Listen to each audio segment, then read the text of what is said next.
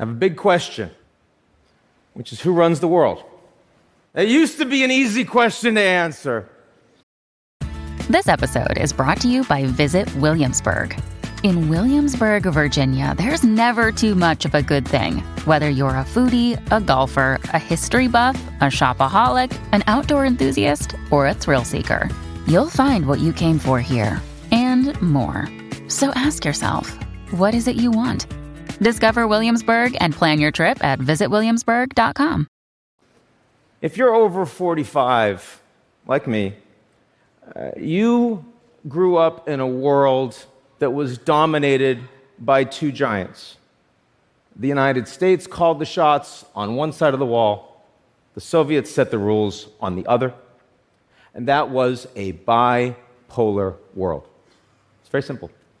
If you're under 45, you grew up when the Soviet Union had already collapsed. And that left the United States as the sole superpower, dominating global institutions and also exerting raw power. And that was a unipolar world. And then about 15 years ago, things got a little more complicated. The United States increasingly didn't want to be the world's policeman or the architect of global trade or even the cheerleader for global values. Other countries were becoming more powerful and they could increasingly ignore many of the rules they didn't like, sometimes even setting new rules themselves. What happened? Three things. Number one, Russia was not integrated into Western institutions. A former great power, now in very serious decline, and they are angry about it. We can argue about whose fault that is, but we are where we are. Number two, China was integrated into US led institutions on the presumption that as they got wealthier and more powerful, they would become Americans. Turns out they're still Chinese. And the United States is not particularly comfortable with that. Number three, tens of millions of citizens in the United States and other wealthy democracies felt left behind by globalization. This has been ignored for decades, but as a consequence, they felt that their governments and their leaders were more illegitimate. Now, if you look at all the headlines in the world today driving all of this geopolitical tension and conflict, over 90% of them are because of these three reasons. And that's why today we live in a leaderless world. But as we know, that's not going to be with us for long. So, what comes next? What kind of a world order might we expect over the next 10 years? Some of what I might say, I think, will surprise you.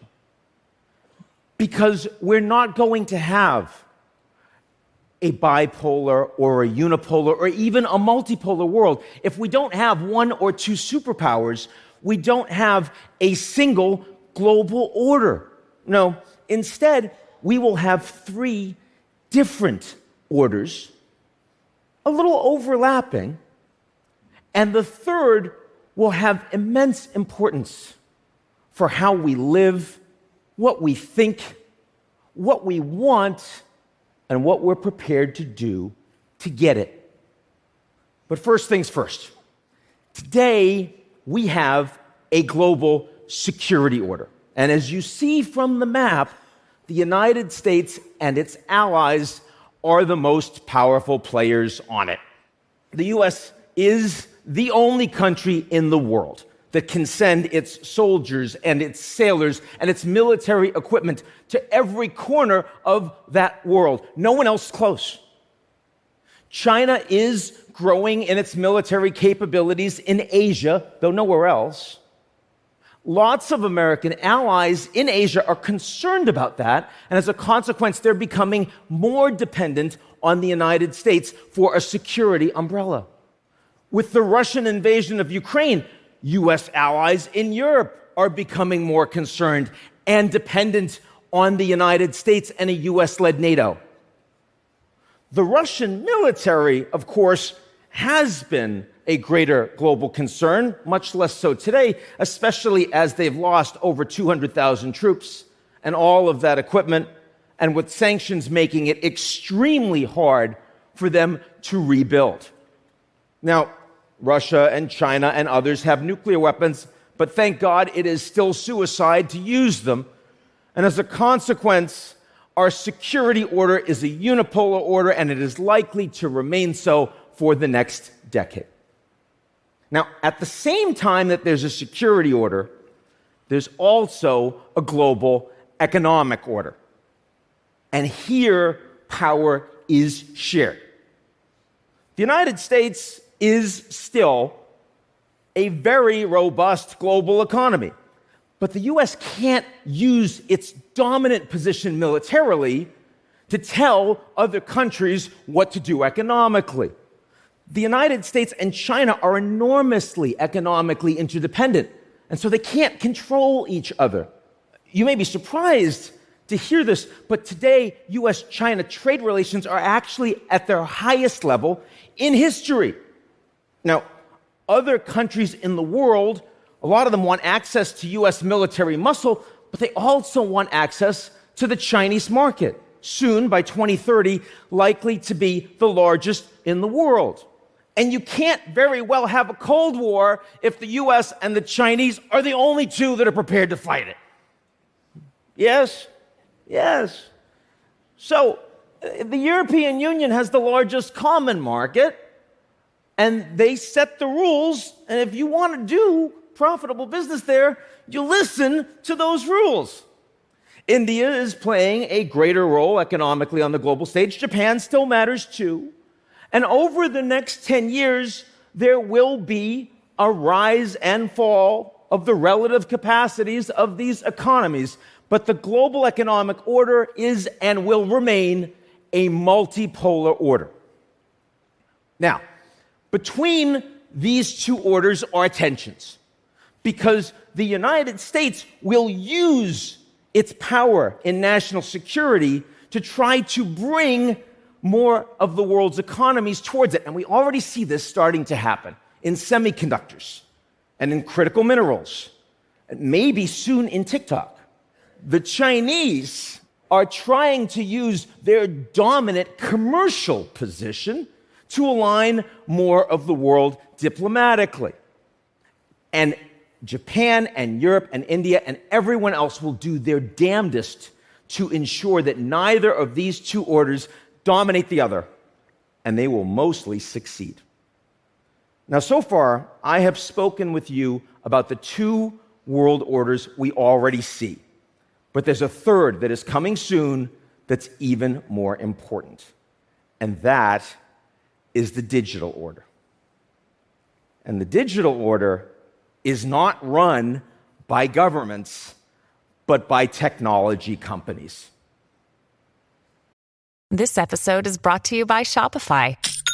Forget the frustration of picking commerce platforms when you switch your business to Shopify, the global commerce platform that supercharges your selling wherever you sell. With Shopify, you'll harness the same intuitive features, trusted apps, and powerful analytics used by the world's leading brands. Sign up today for your $1 per month trial period at shopify.com slash tech, all lowercase. That's shopify.com slash tech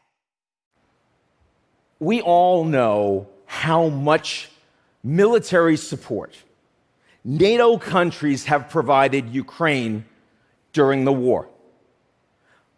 But it's technology companies that provided the tools allowing Ukraine to defend itself from Russian cyber attack. It's technology companies that gave the Ukrainian leaders the ability to speak with their generals and their soldiers on the front lines.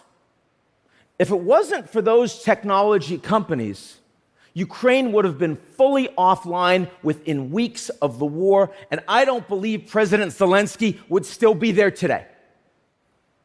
Technology companies determine whether Donald Trump is able, in real time and without filter, to speak with hundreds of millions of people as he runs again for the presidency.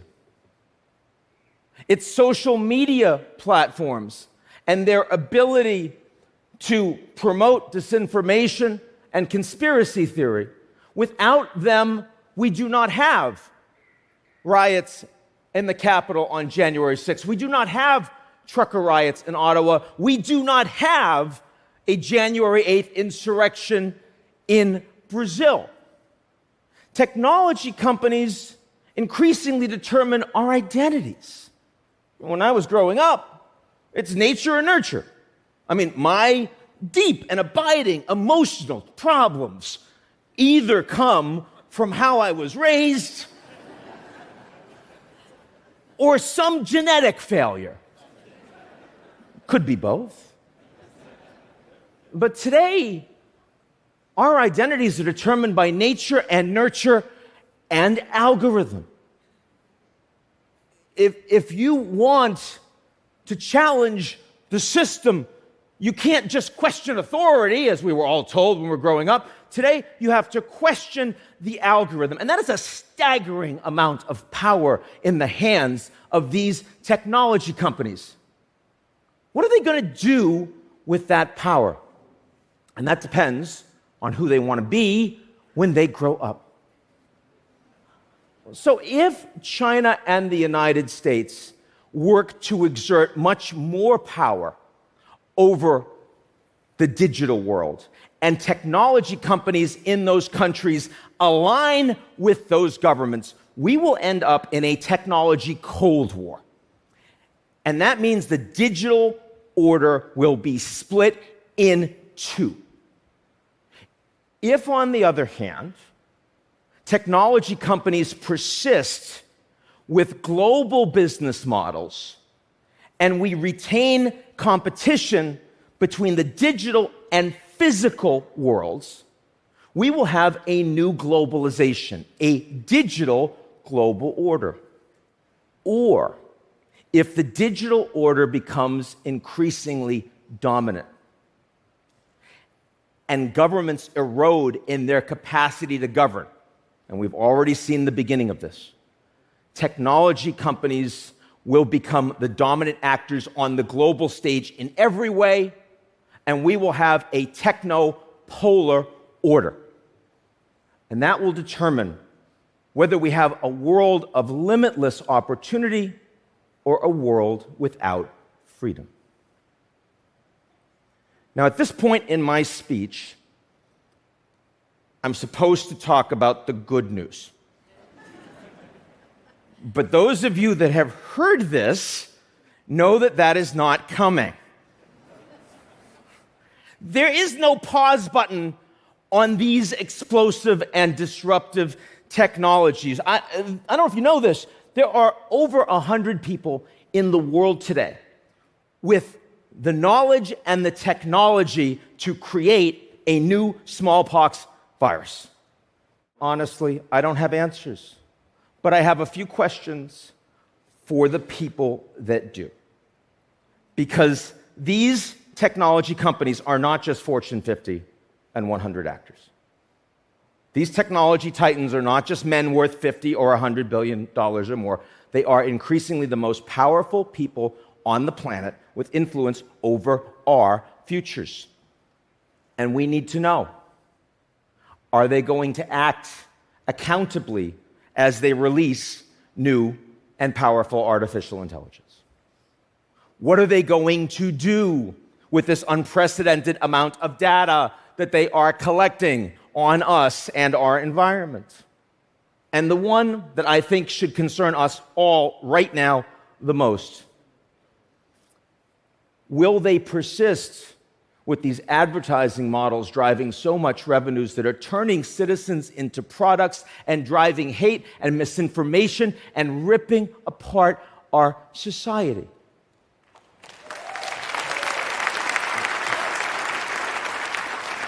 When I was a student back in 1989 and the wall fell, the United States was the principal exporter of democracy in the world. Not always successfully, often hypocritically, but number one nonetheless. Today, the United States has become the principal exporter of tools that destroy democracy. The technology leaders who create and control these tools, are they okay with that? Or are they going to do something about it? We need to know. Thank you.